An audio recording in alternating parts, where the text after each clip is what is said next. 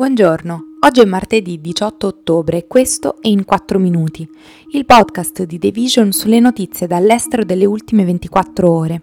Parleremo dei droni iraniani della Russia sull'Ucraina, del discorso di apertura del congresso di Xi Jinping e della poltrona del primo ministro britannico Liz Truss che scricchiola già. L'Iran aveva detto che lo avrebbe fatto. Ha rafforzato il suo impegno a fornire armi alla Russia nel corso della sua guerra contro l'Ucraina.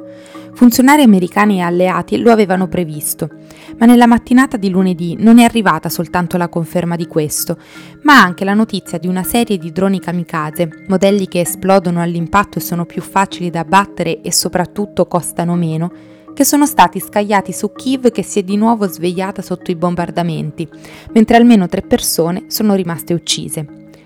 Questa volta i droni sono partiti dalla vicina Bielorussia, dove le truppe russe e gli aerei militari hanno iniziato ad arrivare in preparazione per la formazione di una nuova forza congiunta tra i due paesi, secondo quanto riportato dal Ministero della Difesa bielorusso domenica. Un segno importante da considerare per il futuro del conflitto, visto che l'aumento del flusso di armi da Teheran potrebbe compensare quelle che secondo i funzionari americani sono state enormi perdite di equipaggiamento militare russo e una fornitura in rapida diminuzione di munizioni di precisione del tipo utilizzato negli attacchi della scorsa settimana contro molteplici città ucraine.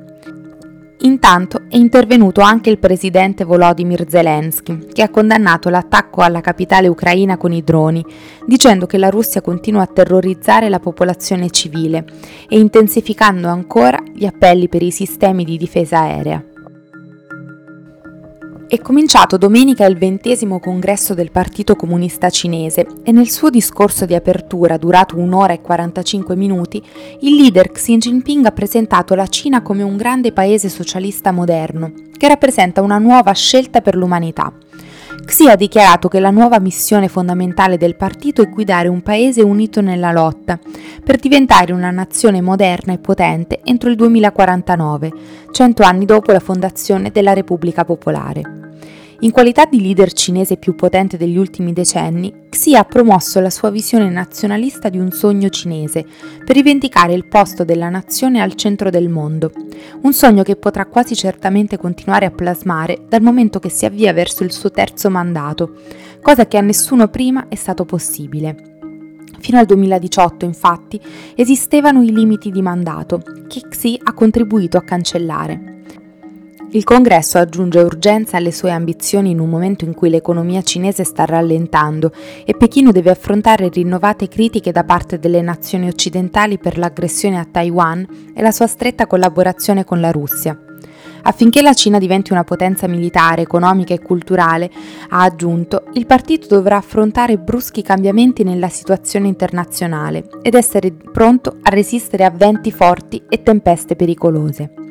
Tuttavia, Xi non ha menzionato la guerra in Ucraina, neppure il deterioramento delle relazioni di Pechino con gli Stati Uniti, che all'inizio di questo mese hanno ordinato divieti di esportazione che potrebbero paralizzare le aspirazioni high-tech della Cina.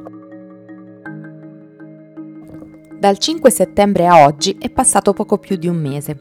Significa che dal giorno in cui la base del partito dei Tories l'ha nominata come nuovo leader britannico e di conseguenza è diventata il nuovo primo ministro, Liz Truss sta già affrontando una quantità di critiche che stanno minando il suo stesso ruolo. La fiducia che le era stata accordata è stata messa a repentaglio il 23 settembre, quando l'ex cancelliere Kwasi Kwarteng e Truss hanno svelato un programma di destra ispirato dal presidente degli Stati Uniti degli anni 80, Ronald Reagan, di 45 miliardi di sterline di tagli fiscali finanziati esclusivamente dall'aumento del debito.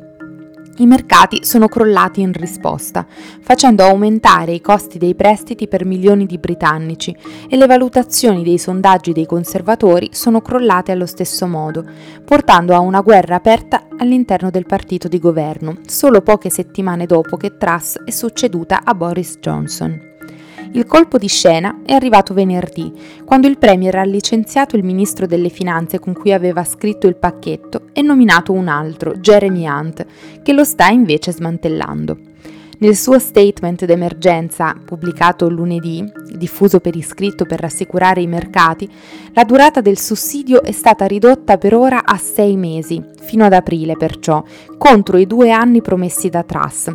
con un risparmio sull'indebitamento pari a circa 100 miliardi di sterline. Questo è tutto da The Vision, a domani.